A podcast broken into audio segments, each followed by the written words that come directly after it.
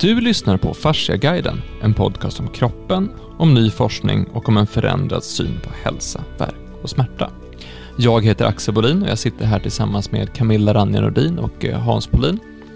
Och idag ska vi prata om ett ämne som fascinerat mig väldigt länge. Eh, kan börja med att berätta så här att en av de i efterhand mest intressanta resor jag någonsin har varit på, det var när jag 2015 åkte till Washington och gick på Fascia Research Congress.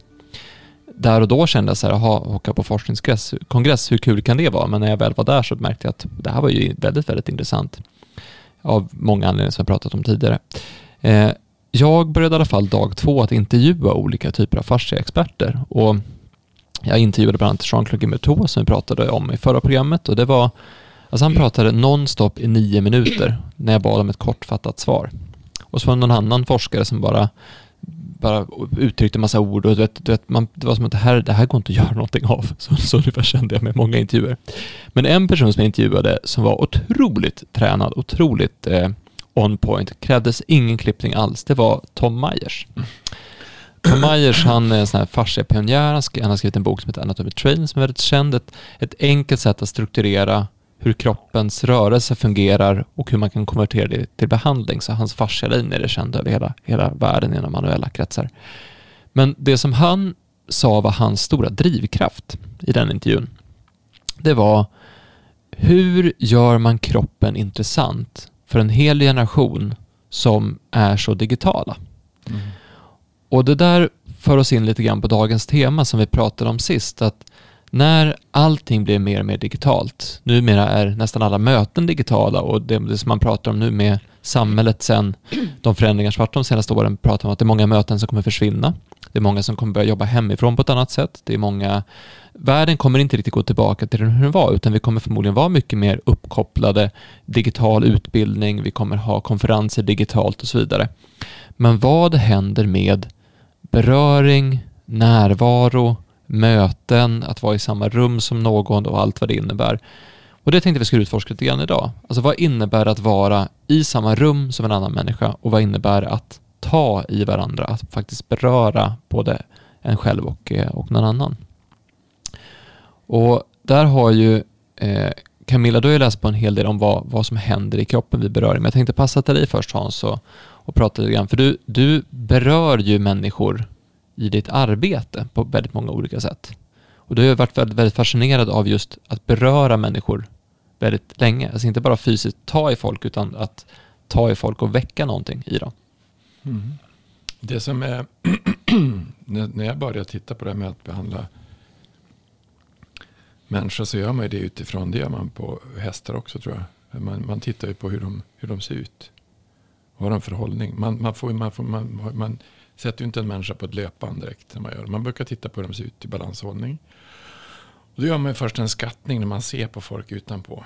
Det luriga då när man rör i människor. Då blir det precis, man kan nästan få som en... Eh, eh, man kan få otroligt mycket signaler.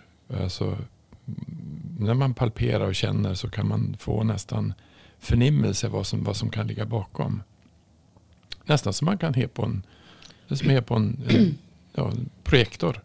Skulle man kunna säga om man tränar tillräckligt mycket. Um, och, men beröring är också någonting som skapar en massa saker i kroppen. Alltså positiva saker som händer vid beröring. Jag tror det har man gjort jättemånga exempel på med, med barn. Och med, alltså att man, beröring, alltså att vi rör i varandra är viktigt. Jag tror att jag tror man gjort på schimpanser. De, de sitter ju och plockar i varandra. De sitter och grejer mm. hela tiden. De är ganska lika människor på många sätt. Um, och de är väldigt noga med att titta, ta i varandra och, och, och, och putsa och göra så. Och egentligen är det nog, det är nog väldigt mänskligt att, att hålla på med beröring. Och jag tror att det är farligt om man, jag tror man visar många saker, att det när man tar avstånd, när man inte rör i varandra så är det inte bra. En, ett straff som finns är ju isolering. Det är ju det värsta man kan få som mm. straff. Mm. Mm. men det är ganska många saker som är positivt med beröring. Jag, jag tror att Eh, jag kommer från Norrland och det, det, var det som man... Det är ju kallt där och man... man jo, hej som, hej som det är där. så, och i min släkt där var det så att i vår familj pratade vi mycket. Eh, och i min frus familj, då kramas de mycket. Så när jag träffade Lotta, då började vår familj kramas mer. Det var så roligt när pappa kom. Då, kom, kom hit Lotta, kom, hit för att kramas. Så egentligen, jag tror att det är otroligt mycket viktigare än vad man tror med just beröring. Och hur mycket, hur mycket av vårt, hela människans system är sensorer och saker och ting vi måste förnimma och känna. Jag tror att Nobelpriset i medicin 2021 handlade egentligen om receptorer, hur man kan känna olika saker och hur viktigt det är. Så man, eh, jag tror att beröring är viktigt och det är också ett sätt att när man går på manuell behandling att få att, att det är ett, vi är ett instrument som skickar ut saker både fysiskt innan vi kommer in och när vi berör varandra. Mm. Och det tror jag man kan känna samma sak på djur. Tror inte det är inte samma sak. Djuren berör ju varandra väldigt mycket. mycket. Sen eh, om man tänker som med hästar. Vi isolerar dem ju. De, går, de, de går ju separata i, i, oftast i, ensamma i varsin hage. Men i vilt tillstånd? De, de, de, nej, det är flockdjur. De, de står och, och, och kliar på varandra jämt. Mm. Och det, de har en rangordning och den är väldigt tydlig. De behöver inte bråka. De viftar med ett ben, de viftar med ett öra, mm. viftar med, med huvudet. Alltså mm. det, de har signaler. Eh, men de står ju väldigt ofta och, och kliar på varandra. Och, mm. Ja, svans vid huvudet så att säga. Och hjälper varandra och viftar flugor. Och, de har ju hela tiden en, en, en kontakt. Mm. Det, det vill ju de också. Det är ju samma sak med hundar. Och, så alla djur som är till och med katterna ligger ju tillsammans. Fast man säger att de är solitära. så att säga. Mm. Kattdjur. De enda sociala kattdjur som är, är väl lejon. Som, som är, lever i familj så att säga. Men annars är de ju. Men, men eh, jag vet inte hur tigrar och så. Men, men alltså, de flesta katterna våra är ju så domesticerade. Så de kan ju säkert också ha ändrat sig och blivit mer sociala. För att, Domesticerade, vad betyder det? Ja, alltså att de är med, med genom människans urval så att säga. Genom eh, generationer tillbaka så har vi valt ut de djuren som passar oss bäst till vårat, vårat behov så att säga. Och vi har ju då valt bort de som är, har det mycket vilt kvar. Som alltså har eh, lätt till aggressivitet, lätt till flykt, lätt till, till liksom, vi, vi har ju valt de som vill vara mm. nära oss. Mm. För vi vill, det är ju så vi vill ha våra husdjur. Vi, vi vill ju ha dem nära oss. De ska ju vara sociala mm. med oss. Det är, det är ju därför det heter ju sällskapsdjur. Alltså, Som jag tror, så, jag tror vi, vi, vi, vill, alltså vi har ju behovet av att mm. kela och, och, och krama och ha djuren nära oss. Så att vi väljer bort de som inte vill vara med oss. Och mm. som så att säga visar aggressivitet. Eller, eller någon slags motvilja så att säga, som inte är så kontaktbara. De, de, och det med, med generationer tillbaka med åren, så långt, långt tillbaka i tiden. Man säger att hunden började vi domesticera för är det 12 000 år sedan. Det är långt, långt tillbaka. Alltså när, när vi började ta de första eh, valparna från vi har, vi alltså domesticering, det är, alltså vi har, vi har en, en, en av våra kunder som, heter, eh, som vi har jobbat ganska länge, heter Dag Ellard. Han skickade ett program till oss som heter domis, domestikationsperversiteten. Alltså hur tokigt är det när man, hur, hur, hur eh, vad, vad kallar man det för, hur tränad man blir att bli till ett felaktigt beteende. Mm. Eh, minns du det Axel? Domestikationsperversiteten. Det var från 60-talet, 63, en sån där mm. radioprogram som vad fanns. Het, vad heter det? Så Dom... Alltså domesticering, alltså tamdjurs... Det, han, det handlade om domesticering. domesticering fast, alltså, men, men hur perverst det var. Mm. Alltså om vi säger att om vi, om vi, alltså, det man gör med barn, eller varför det är så viktigt med beröring att, och hur, hur mycket det berör. Men barn vill ju få kramar. Man vill ju bli berörd. Mm. Eller hur? Jag tänkte ja, men egentligen hur, vilka, vilka typer av vilka typer av beteende man tränar in som kanske inte är så jättenaturliga. En typisk sån sak är till exempel att ljuga. Eh, mm. Det, är inte, det vet ju alla att ljuga inte är bra. Ändå så ljuger vi för barn och vi lär barn att ljuga och mm. barn kan inte ljuga. Men, men apropå beröring så tycker jag det är intressant för jag har ju, nu har jag både en, en bebis och en hund hemma. Mm. Eh, och beröring ligger ganska nära närhet, alltså närhet som, och vi märkte ju väldigt tidigt att, att vår dotter behöver ligga nära oss för att få ro och kunna sova. Mm. Och alltså då pratar vi nära som i Mm. precis Mm. bredvid. Mm. Eh, och vi har ju, vi gjorde tidigt ett val som vissa väljer att göra så, vissa väljer att inte göra så, men vi valde att eh, ja, men hunden är välkommen i sängen. Mm. Eh, och det var framförallt därför jag pratade med dig Camilla som sa att eh, människor mår bra av att ha djur i sängen. och, och så sa jag, okej det får bli så då. Och det är någonting speciellt som händer i sängen när vi ligger där alla fyra och eh, vilar tillsammans. Det blir en speciell typ av, av eh, stämning någonstans. Vi var inne på det här i avsnittet om vagusnerven, att vi pratade om den Precis. omgivningens vaguston, alltså hur vi, hur vårt, vårt, ehm, vår, vår känslostatus eller hur, hur vårt nervsystem pulserar, det påverkar dem runt omkring oss. Alltså man, man smittar av sig på varandra och det kan jag ju tänka på om det sitter, om man är två väldigt lugna personer som har en väldigt lugn konversation och så kommer det in någon som är helt hetsig, då kommer det att påverka dem på en gång. Mm. Men det kommer även att påverka den hetsiga personen att kanske bli lugn. Så att det finns en, man smittar av sig lite grann på, på omgivningen. Och det är ju en sån sak om du tar, tar beröring så eh, det var ett tips som jag fick väldigt tidigt från, jag tror både min, mina mor och farföräldrar och eh, mina, mina, alltså mina föräldrar Mm. att eh, eh, glöm inte bort att ta i varandra. Alltså som par. Mm. Om man slutar ta i varandra, då växer man ifrån varandra. Och det, det tycker jag man märker nu under den här, för det är, det är en väldigt krävande tid, småbarnstiden liksom, Mm. för då det är ju så mycket och det man ska få livet att gå ihop och så ska rutinerna sitta och så ska man varva jobb med allting man behöver det, det är mycket som behöver få igång samtidigt. Man sover kanske inte så jättemycket och så. Men vilken skillnad det blir om man tar i varandra, alltså stannar upp och kramas, Mm. eh, eller stannar upp och kysser varandra. Eh, att man, man faktiskt tittar varandra i ögonen, eh, pratar med varandra, lyssnar, hur var din dag? Alltså de Mm. här, de här små sakerna som är att jag ser dig, jag tar i dig, jag hör i dig, jag visar dig att jag tycker att du är viktig för mig. Vilken, vilken vändning det blir i, i eh, relationen och samspelet sinsemellan. För om man inte tar i varandra på, på några dagar eller liksom inte, inte uppmärksammar varandra på en dag, då kan man lätt liksom nästan sura till lite grann på varandra. Mm. Alltså hur, hur tajt samspelet är mellan, mellan att ta i varandra, att vara nära varandra och hur man faktiskt tycker om varandra. Mm. Och det var ju de som, det var någon som du berättade om Hans för jättelänge sedan, jag vet inte om du kommer ihåg den metaforen, men det var en, en man som hade, eh, det kanske inte var du som sa det, men de var nära på att skiljas och jag tror han var dessutom otrogen. Och sen så skadade hon sig och på ett sånt sätt att han inte kunde gå. Och då bar han henne ner för trappan varje dag.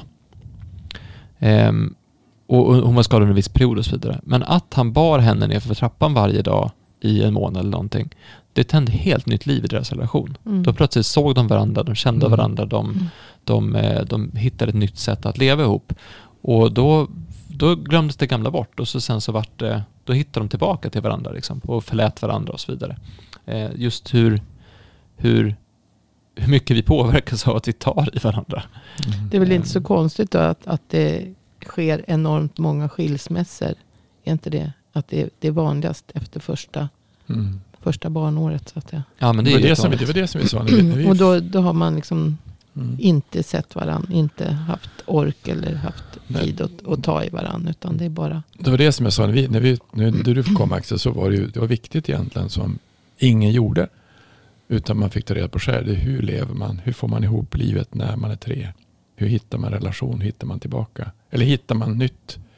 För det blir ganska mycket fokus på en person som inte var det innan. Eh, Men jag tror att det, det, som är, det som är det här med beröring och hur viktigt det är med att, att, att vi är sociala varelser.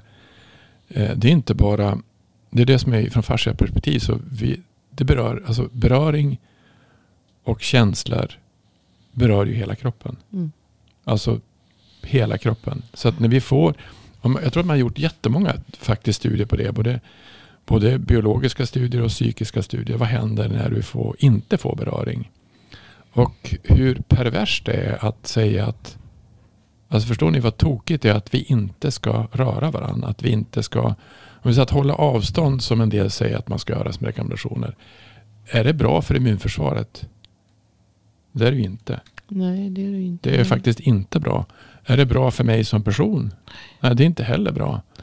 Och då, då kan man ju se det som man har fått efter mycket när vi har haft den här, vi har inte haft så mycket i Sverige, men utomlands, det är att man har fått, när man har haft nedstängningar och de inte får träffa varandra, det är ju enormt många som mår dåligt. Alltså självmordsfrekvensen går upp. Det är många som mår psykiskt dåligt av det. Och det förstår man vilken enorm påverkan det har på hela kroppen. Att inte få beröring. Sa inte du Camilla? Det kramas, det kramas för lite. Ja, nej men jag, alltså, jag, jag är ju en väldigt kramig person. Har alltid kramat så fort jag träffar någon som inte jag har. Även om jag har sett den igår så kramas jag så jämt när vi träffas. Men de sista två åren så är det ingen som vill kramas längre. Du blir rädd. så jag får inte kramas så mycket. Mer än några få personer då. Som, jag, som tar emot kramarna. Och då, då, känner man, och då känner jag ju liksom själv också att, att helt plötsligt så, så får jag ju inte den där infallet heller. När jag, när jag möter vänner och, och bekanta. Så att säga. Att det blir en beteendeförändring hos dig. Jag har ju också ändrat mitt beteende. Alltså det, det, är inte självklart för mig att gå fram och kramas det första mm. när, när man träffar någon. Nej, utan, utan, här... utan, och, och det, mm. jag, jag, men alltså jag glömmer bort det. Så att säga. Det, det är inte... Förut var det bara, det, det bara kom. Men jag tror att här, här kan det vara intressant att titta på. För att det här är, vi, vi sitter ju inte här och, och säger saker för att säga saker så. Utan det vi pratat om i hela, hela fasciaguiden som tema någonstans är hur ser vi på kroppen och hur ser vi på människan? Och jag tror att någonstans att vi i vårt moderna samhälle har glömt bort hur fysiska vi är. Alltså vi är väldigt fysiska varelser. Mm. Eh, när man teoretiserar mycket och är mycket uppe i huvudet och bygger mycket teorier och, och intellektuella förklaringar och, och, resonerande och så vidare så kan man glömma bort hur, hur fysiskt det är. Om du tar en, en känsla som du får, eh, vi säger att du blir glad, då blir du glad i hela kroppen. Blir du ledsen så blir du glad, ledsen. Det känns i kroppen, det är inte bara uppe i, i huvudet, i ditt medvetande, utan det, det, du, kan, du kan faktiskt få fysiskt ont eller du, du svettas eller du ryser eller kroppen är väldigt, väldigt närvarande i allting som händer oss.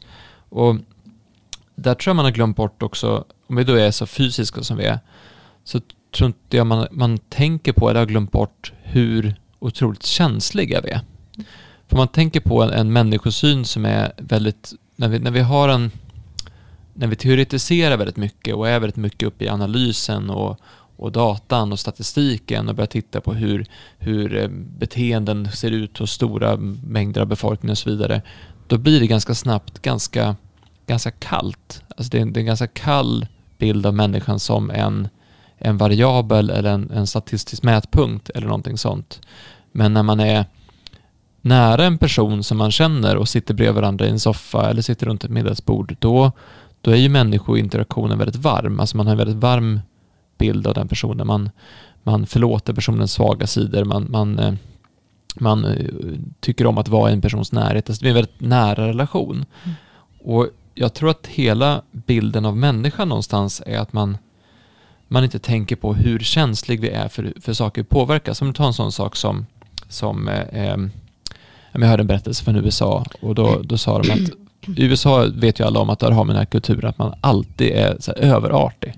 How do you do, säger man till allihopa, fast man mm. förväntar sig inget svar heller, utan man är bara som, de har som lagt till en sån grej i sitt beteende, att man säger hej, eh, ställer en, en automatisk fråga, eh, knappt lyssnar på svaret, men det är ändå en, en, åt det hållet att det är en väldigt artig, trevlig grej att göra och, och man känner sig på något sätt ändå lite sedd, så vidare. Även om det är en, ett beteende som är inprogrammerat, som man kan säga, som en del av deras kultur, så känner man sig ändå sedd när man när någon säger hej, hur mår du? Mm. Eh, även om jag svarar hej, hur mår du tillbaka?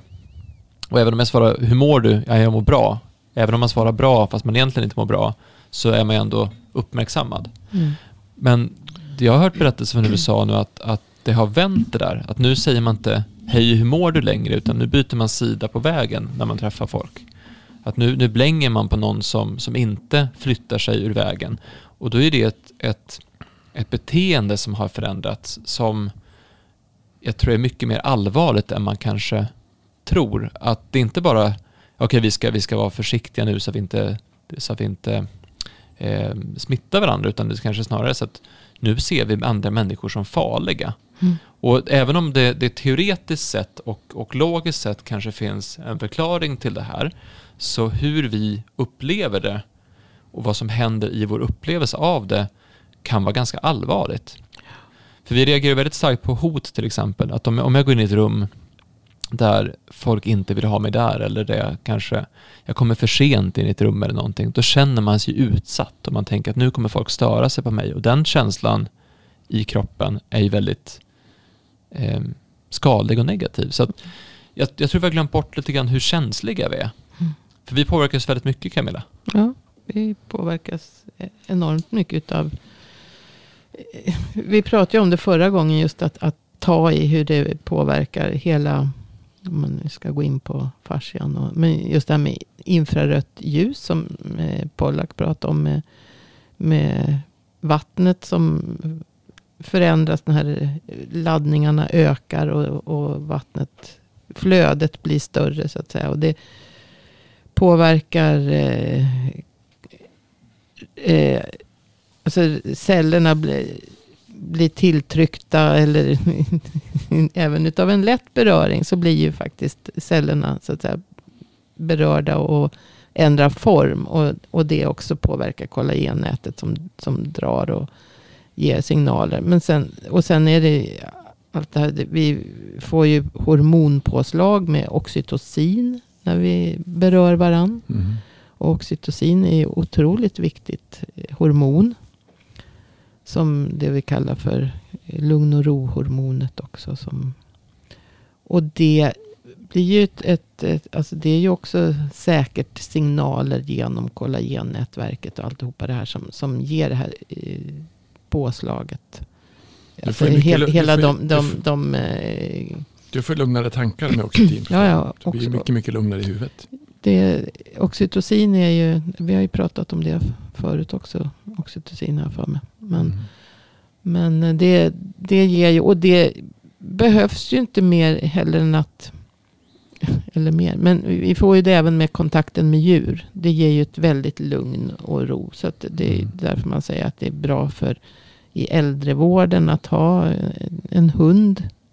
Mm som får gå på avdelningen. Eller man har ju till och med tagit in små ponnyer. Och liksom, att just att, att man får men, ja, men kontakten med djur. Har man inte kontakt med människor så, så är ju det en ersättning då. Mm. så att mm. säga. Men, men eh, det bästa är ju både och.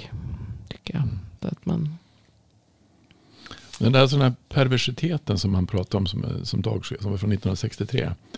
Eh, den har ju fortsatt ännu mer. Och det som är lite intressant är att på något sätt har vi separerat oss själva så mycket så att vi förstår som inte att allting sitter ihop. Att vi sitter ihop med naturen. Och, och, och, och djuren, alltså vad, vad som den här Thomas Levis bok, så att vi är de sjukaste, med, vi, mm. de, de mest sjuka djuren som finns på planeten jorden är människor. Mm. Och att inte, att inte är viktigt, alltså det, jag tror att det var när det här började, när vi, när vi tog fram, när vi började med kosttillskott och tittade på det så sa vi att hur kan man boosta immunförsvaret? Hur, hur går det att göra det?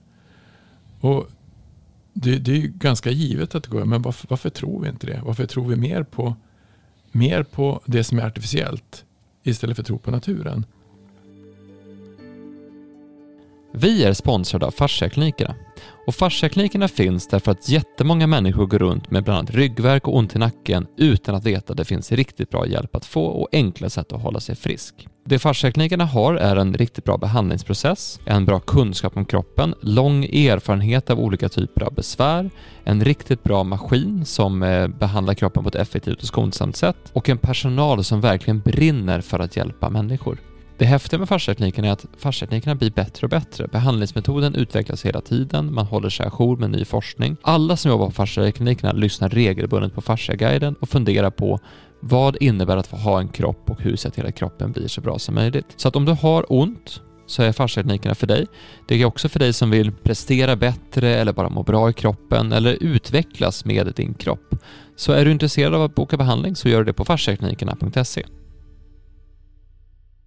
det är väl fortfarande så tror jag, att, att många ja, säga, inom medicinen och, och, så vet inte att djuren producerar eget C-vitamin. De vet att vi, människan inte producerar det. Det är ett vitamin för oss, vi måste ha det. men, men de förstår effekter. inte mängderna? Men, men, inte, inte mängderna. Nej, nej, därför att eh, C-vitamin kopplas ihop med kollagenproduktionen och, och, stabiliteten i kollagenet. Alltså, och då sjukdomen skörbjugg. Mm. Eh, men om man då förstår, som Levi pratade om, sambandet mellan kortisol och eh, C-vitamin. Att eh, alltså när vi blir stressade och, och det ökar adrenalin och kortisolpåslag. Det blir djuren också. Mm. Och det är ju ett försvar då. Då börjar kroppen alltså mobilisera mer glukos ifrån mm, glykoneogenesen i levern. Alltså producerar, tar, tar ut eh, eh, socker, börjar tillverka socker utav aminosyror och mm. så. Så att det görs om till socker. Och då ökar halten av glukos i blodet. Och djuren kan ju göra om det här glukosen till C-vitamin i levern. Mm. Men det kan ju inte vi. Mm. Utan vad händer hos, hos oss? Alltså djuren gör det. De, de blir stressade. De producerar, eh, tar fram mer glukos till blodet. Och, och, som kommer till levern. Och levern gör om det till C-vitamin. Och C-vitamin är antiinflammatoriskt. Det är alltså C-vitamin som löser upp den oxidativa stressen så att säga. Och som häver inflammationen. Mm. Eh, som han eh, säger då. Och, och sen kortisol har den uppgiften att det hjälper cellerna att ta in C-vitamin. Mm. Så att man, om vi då som inte har, har något C, om vi har C-vitaminbrist, vilket de allra flesta människor har, som alltså inte är medvetna om det här.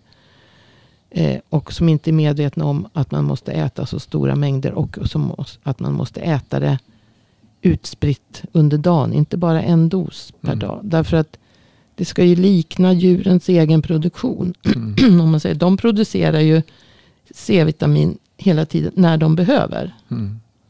När de blir stressade, då ökar ju kortisol, adrenalin, alltså ökar blodglukos. Alltså ökar omvandlingen till C-vitamin. Och kortisolet hjälper C-vitaminet att komma in i cellerna där det ska vara. Mm. Så att inflammationen, så att säga, den oxidativa stressen för, försvinner. Därför att C-vitamin är en sån effektiv antioxidant.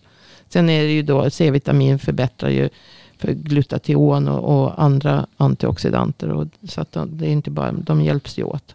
Men hela den här processen är ju, liksom, det är ju så, det är så logiskt när man tänker på djuren. Mm. Att liksom den ökade kortisolproduktionen tar med, det blir mer glukos.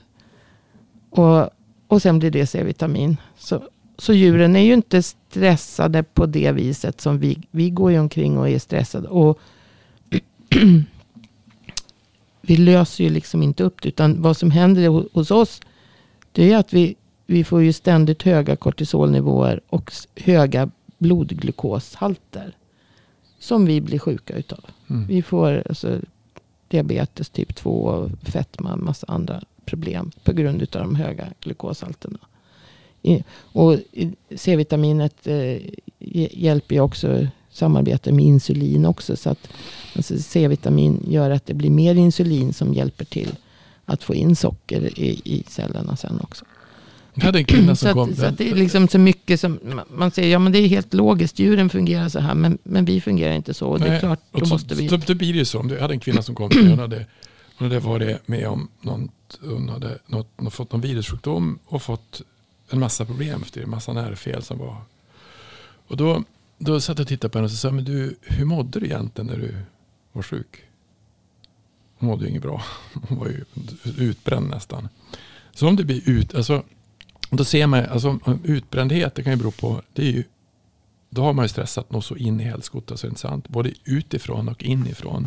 Men vad får du då för påverkan på, vad får du för påverkan på, då har du ju egentligen utbrändhet. Då har du kroniskt för lite C, för, kroniskt svagt immunförsvar och kroniskt för lite C-vitamin. Mm. Eller hur? Det kan man nog räkna med att de allra flesta har. Så då blir det ju så att de, det vi ser nu med de andel alltså psykiskt sjuka som finns, de som mår dåligt.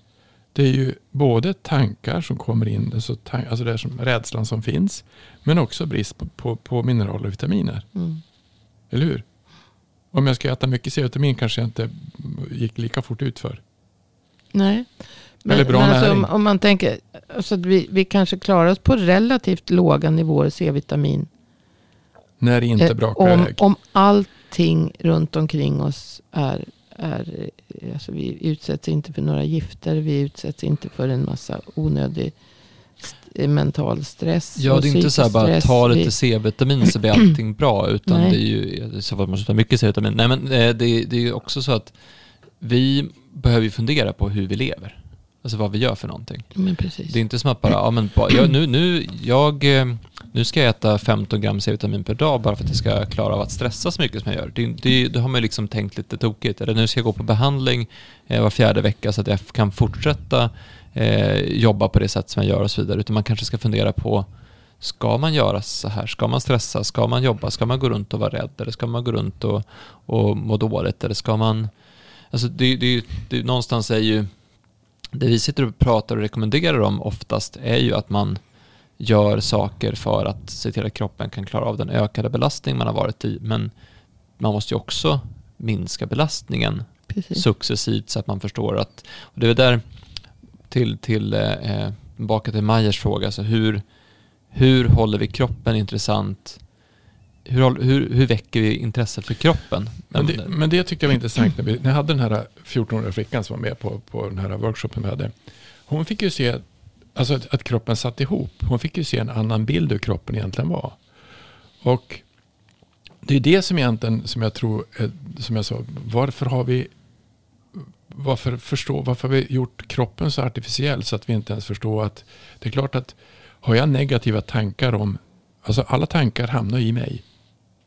Det blir, och om vi säger att om, om, om, om när, vi, när vi rör i någon med, alltså som Gimberto visar, att man kan, alltså när vi rör i någonting i fascian då förändras till och med cellerna, allting förändras. Om vi, om vi, vi blir jätterädda eller vi, blir jätte, vi hela tiden har tankar som gör att vi inte tycker att vi duger. Till slut blir det jättejobbigt för fascian, det är jättejobbigt i kroppen, eller hur? Mm. Det blir ju jättepåslag. Att vi inte förstår att tankar blir fysik. Ja, vi förstår inte att vi är fysiska varelser. Vi, alltså, alltså, vi kan ju tänka saker och ting som faktiskt blir någonting efteråt. Allt som vi sa som Persson, nästan allting som, som vi har gjort, som du tittar på, är någon som har tänkt. Om vi gör ett sånt där bord, då gör vi det då. Det är någon som har tänkt det och så blir vi. Så vi skapar ju samtidigt med våra tankar. Och skapar vi då, har vi negativa tankar och vi tror att vi inte räcker till och vi tror att vi inte får vara sociala varelser. Det blir ju jättejobbigt i en, när vi egentligen är sociala varelser. När vi är faktiskt djur som behöver beröring och se på varandra.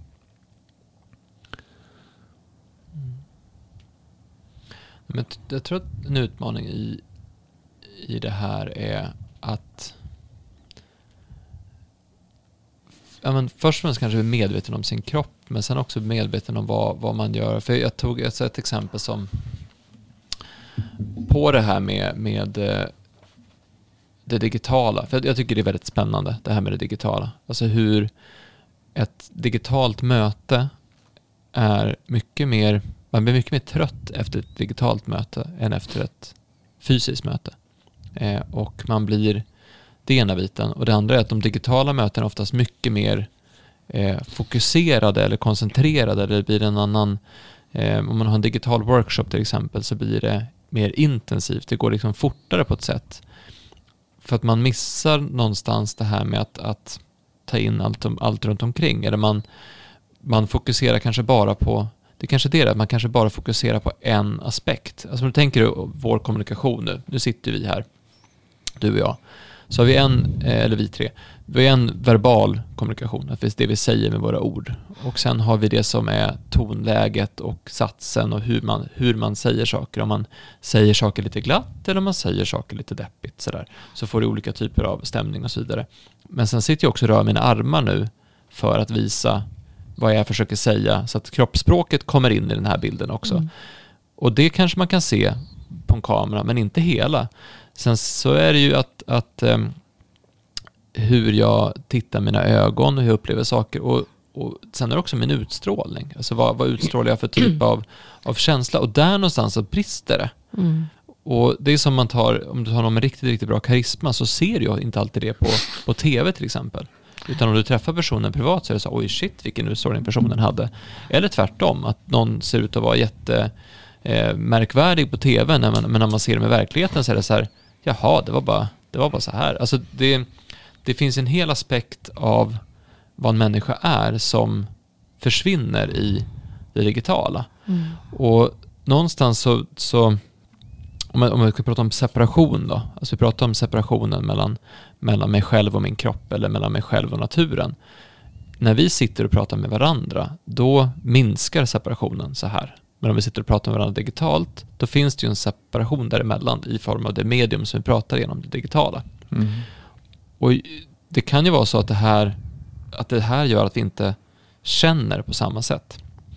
För en, en sån, ett sånt exempel är, eh, jag hörde nyligen den här eh, eh, Wikileaks-avslöjandena igen. Det var ju jättelänge sedan. Det var som Mm. att det var jätteuppmärksammat och sen bara försvann det. Men då var det ju det som, det som Assange hade fått fram dokumentation på, det var ju att, att amerikanska soldater satt och körde drönare och sköt ner civila. Mm. Och det var intressant för man kunde höra hur de pratade med varandra, att det var precis som att de spelade ett spel. Mm. Men för dem är det ju precis som att De de spelar ett spel. spel. För de sitter med en dataskärm framför sig, precis som man gör när man spelar ett spel. Mm. Och hur många spelar inte spel där de, där de skjuter varandra? Och bara du liksom inbillar dig själv att det här ändå är ett spel, då är det ganska lätt att inte tänka på att det här faktiskt är levande människor som du skjuter ner. För att Mm. det mediumet i sig gör att man inte... Alltså distansen mellan den du, den du interagerar med blir så stor att du lika gärna kan tänka att det inte är, är en... Och, och spelen som vi har blir så pass bra också så att det blir... Du, det, det blir som att du, att du är där fast du inte är där. Och, det, och om vi då lever mer och mer i digitala världar, vad innebär det för hur vi möter människor och, Mm. och så vidare? Mm. Och det där tror jag är jätte... Eh, Det blir jätteruggigt alltså. Det, och, och nu med alla barn i skolan som inte, ja som har he- hemundervisning och digitalt och, och inte träffar varandra och får.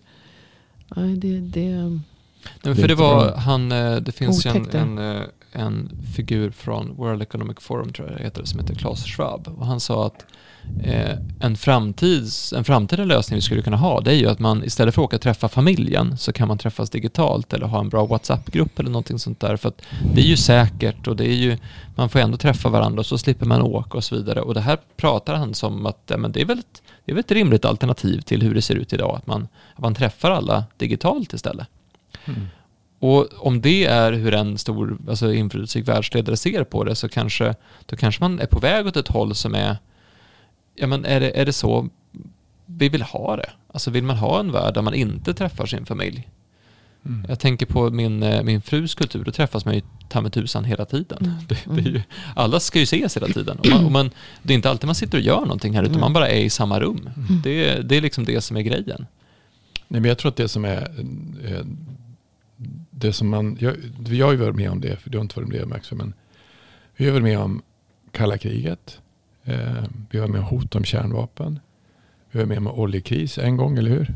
Och någon annan Ja. gång. Att det ska, Mm. allting att, när, jag var, när jag var 73 så, så tror jag att jag aldrig skulle få köra en bil. När du var 73? Nej, alltså 1973. Ja. Jag tror jag aldrig skulle få köra en bil. 1973. Och då var jag 11 år gammal. Eh, men, Varför trodde du inte det? Nej, men det var oljekris. Det skulle ju ta Ja. slut olja. Och det, var ju, det är ju ganska länge sedan. Eh, den här, eh, och sen så efter det så kom ju, först så kom kärnvapen, kriget, alltså var rädd för det. Och sen så kom muren som föll den. Och så var det frid och fröjd i ett och ett halvt år. Sen kom Kuwaitkriget. Och då var man livrädd för att Israel skulle gå med i det med skuddmissilerna som gick ifrån Iran, eh, eh Irak, Iran, Irak. Eh, att Israel skulle gå med i det. Och då vart det inte så. Sen fick vi fastighetskris. Då var vi livrädda i en massa år till. Och så kom det ett uppsving. Och så kom det eh, kriget mot terror. Och nu har vi kriget mot... Nu är vi rädda för varann och rädda för ett virus. Det är ganska otäckt vad man, vad man hittar. och nu är det nya krigshot. nu är det nya krigshot. Mm. Så att det är ganska intressant hur mycket rädsla man kan bygga upp kollektivt som finns. Och hur fort den där branden kan släckas genom genom empati och omtanke. Det var det som han gjorde. Jag har funderat mycket på det med hur Gandhi kunde få England att, att, att, att, att bli av med eh, Indien. Eller hur, hur eh, King och medborgarrörelsen kunde få slut på allt apartheid som egentligen fanns i, i, eh, sy, alltså i sydstaterna på ett år.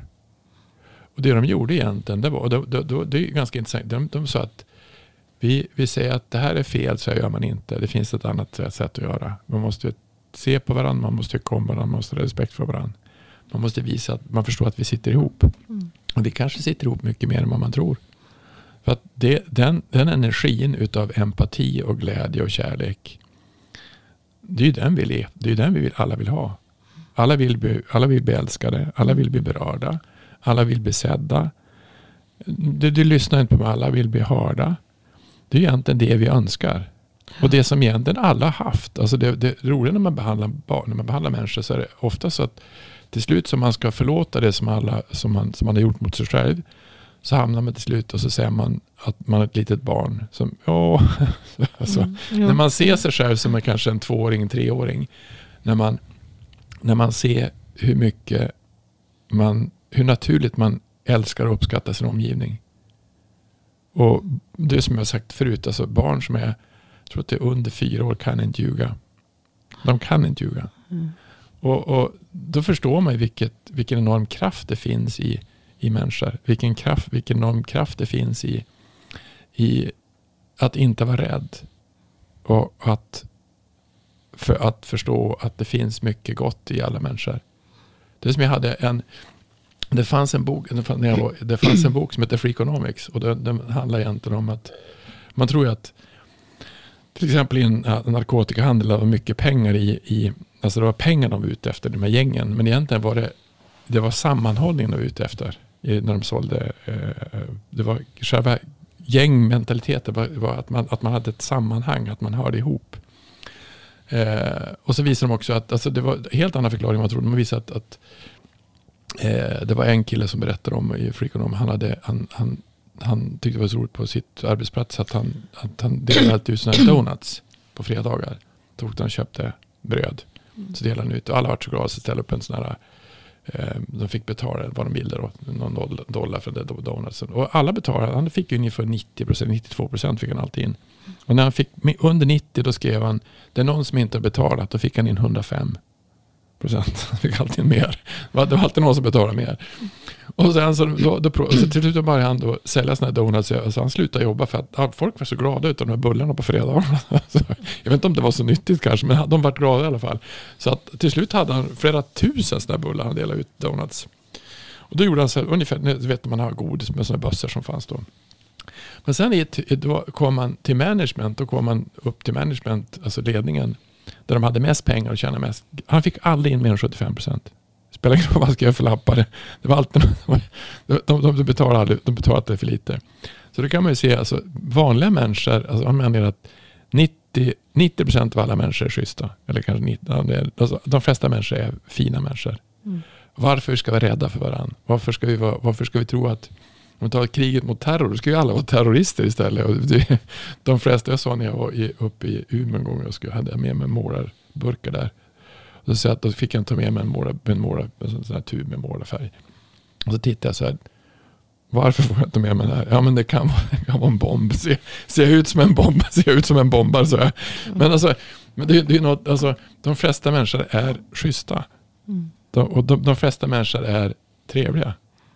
Och varför ska vi vara rädda för otrevliga, för trevliga människor? Det är lite konstigt. Och det gör ju, jag tror att den här typen av eh, alltså den här typen av rädsla gör ju att man blir eh, förlamad i kroppen. Alltså det är inte bra för det är inte bra för hela systemet. Det är inte bra för immunförsvaret, det är inte bra för psyket, det är inte bra för fascian, det är inte bra för cellerna. Ser också de, när man ser tv-reportage från ja, barnhem och, och, barn som har vuxit upp. Ju förut var det mycket då, för, för massor med år sedan. När Rumänien, innan Rumänien blev... Mm. Vad hette han? Ceausescu. Ja, precis. Ja. När barnhemmen, när, när barnen de hade ju ingen som helst kontakt. De bara förvarades. Mm. De blev ju helt apatiska. Och, och det, det är klart. Jag tänkte på det när du sa att ni sover i samma säng. Ja, det, det gjorde våra grabbar. har ju- De har aldrig haft någon egen säng förut. Så Jag vet inte hur gamla de var när de började sova i egen säng. Och jag kom, kom bara att tänka på det för att jag hade en god vän som var psykolog. Och när jag sa till henne att grabbarna sover i våran säng. Då tittade hon på mig, stirrade hon och så sa hon. Ja, det är den svenska gränslösheten. och jag bara tittade på henne och blev liksom. Okej, du ska vara psykolog. Men ja. Ja, men det, det, är intressant med, det är intressant med barn och med djur. För det, man får såna, om, man, om man är uppmärksam så får man ganska intressanta signaler från dem. Alltså en sån sak som är att när vi har varit ute och gått, jag och hunden, så kommer vi in och så sen så tar jag av mig och hänger upp mig och så vidare och sen så står han kvar och väntar. Och så tar jag, hans, tar jag av honom kopplet för att bära honom till badkaret för vi måste skölja av hans fötter, framförallt så här, så här års. Nu när det snöar är det bättre, men när det inte snöar så är han så fruktansvärt skitig om sina tassar. Så att man måste, liksom, ja, så man måste stå liksom så. Men då, när jag då lyfter upp honom för att bära honom till badkaret, han hatar badkaret by the way, alltså han tycker det här är fruktansvärt. På vägen så vänder han sig alltid om och så slickar han hela mitt ansikte re- rent. Liksom. Mm. Och då tänker jag så här, hmm, gör han det här för att undvika badkaret? Jag tror det. Fast, fast det vet tusan för att han, han kommer ju alltid till badkaret. Det har aldrig hänt någonting annat. Men sen så tänker jag på hur han... Det känns ibland som att han slickar mig i ansiktet mer för sin skull än för min skull. Mm. För det är ju ett sätt för honom att, att uttrycka närhet. Mm. Och han, vår hund är också väldigt mycket att han vill ha uppmärksamhet precis hela tiden. Men det är intressant att se hur, hur närhet någonstans är en så central grej att det ska vara, nu måste vi vara nära här. Och så det, det finns en naturlig instinkt till att jag vill ha närhet, jag vill ha beröring, jag vill pussas, jag vill slickas, jag vill liksom vara där ni är. Han kommer alltid också och går in i det rum, byter vi rum från köket till vardagsrummet, då, Mm. då hör man ungefär två minuter senare hur han bara trippar, börjar trippa efter oss liksom och lägger sig där. Ehm, den andra saken är min dotter då, för att hon är så snabb till skratt. Och man tänker på, alltså hon pendlar mellan att vara seriös och att skratta och vara jätteglad på bara sekunder. Mm. Och då tänker man ibland så här, men jag sa till, till min fru så här, du, vad tycker du är roligt? När skrattar vi senast? Mm. Och så sen så börjar vi titta på vilken humor tycker vi om och så vidare. Men, men just hur, hur viktigt det är att skratta. Och det är någonting som både hunden och nu eh, dottern har fått med sig. Att vi, vi skrattar mer. Alltså man, är, man är lättsammare och glad. Man skrattar åt hur, hur tokigt det var de där gjorde. Mm. Eller, eller sådär. Men, men hur viktigt det är att, att skratta. Och hur, hur barnen har så, har så lätt till det och så snabbt till det. Och hur vi någonstans har lärt oss att inte skratta så mycket. Jag tror att, jag tror att man, man, har mätt hur mycket barn ler. På ett, och de är nästan inte, de är, sover ju nästan hela tiden. Jag tror att barn ler 200 gånger på ett dygn. Det är helt vansinnigt. Alltså, varför gör inte vi det? Det är det som är, det är så häftigt om, man, om, man, om vi är det. Det var det som jag sa, vi är ju därifrån. All, alla har ju varit helt naturliga. Mm. Helt lita på, på, alltså lita på det som omgivning som finns. Lita på affärer, lita på godhet, lita på saker som finns. Hur kan vi, hur kan vi bli så separerade?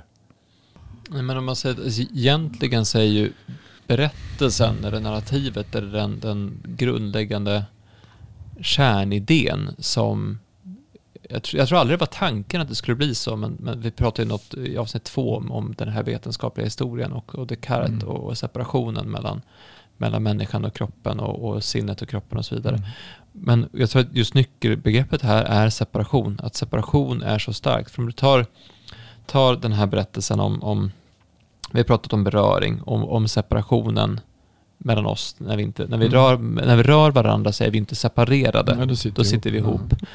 Och separationen här leder till en motsats, alltså det är motpol. Man tänker människan mot naturen. Mm. Mm. Eh, och då är ju berättelsen någonstans att människan är eh, smartare än naturen. Det är också en berättelse vi har. Att det, är det vi har uppfunnit är det som är grejen, inte det som fanns eller det som är. Alltså vi, vi har uppfunnit medicinerna, vi har uppfunnit operationerna, vi har Mm. uppfunnit tekniken, vi har uppfunnit samhällena, vi har uppfunnit allt det digitala. Vi, vi, vi har uppfunnit det här och därför måste det vara bäst. Därför måste det vara mycket bättre än det som fanns, det som fanns innan oss. Eftersom att vi har satt oss i motsats till naturen. Men om vi skulle säga att vi var en del av det istället, då skulle vi kunna titta på hur vi kan läka med hjälp av det som finns i naturen. Eller hur vi kan må bra av att vara i naturen. Eller hur vi kan samspela med naturen. Och med andra människor för den delen också. Och eftersom att kroppen är av naturen.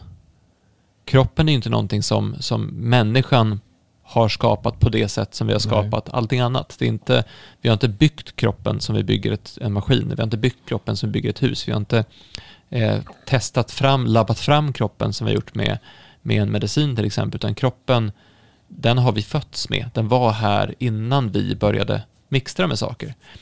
Därför blir det intressant nu när man börjar mixtra med kroppar, för det är ju det man tittar på med, med genteknik, man börjar titta på med, med att man pratar om att man ska koppla ihop människan med artificiell intelligens, man pratar om att man ska bygga in chip under huden och man har pratat om att man ska göra olika saker. Och det som är spännande med det är att titta på all den forskning som har kommit de senaste tio åren.